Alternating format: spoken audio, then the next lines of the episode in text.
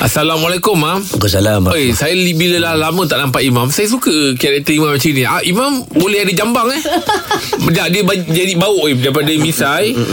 Dan sebenarnya hari tu balik pada Ah, tu kan panjang lagi lah. lah saya tengok. Panjang lagi hari tu. Tapi Okey. tapi uh, sebab nak masuk sinar kan. Ah. Lagi apa tu? Terima. Ha? Sikit lah. Ah, sikit sebab lah. dia dia uh, misai terus disambung kat janggut tu kan. Dah, dah, lah ni kenapa yang maksudnya. Okey baik Mam uh, Mam Ada satu soalan ni Dia tanya Boleh ke solat sunat 4 rakaat sekaligus Uh, solat sunat 4 rakaat sekaligus bermaksud solat sunat 4 rakaat satu salam. Ha, biasa sembahyang sunat, orang sembahyang sunat 2 rakaat Dua. satu salam.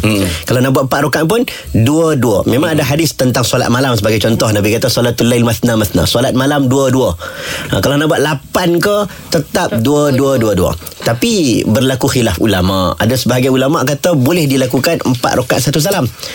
Ada ulama sebut ha, Terutama dalam mazhab Hanafi tu Dia memang uh, Suruh kita buat 4 rakaat satu salam. Tapi dalam mazhab Syafi'i Okey dalam mazhab Syafi'i Afdalnya Dan lebih baiknya Saya kata lebih baik Sebab keluar daripada khilaf. Ha, Saya kata A kata B Jadi keluar pada khilaf Buatlah 2 rakaat Satu salam.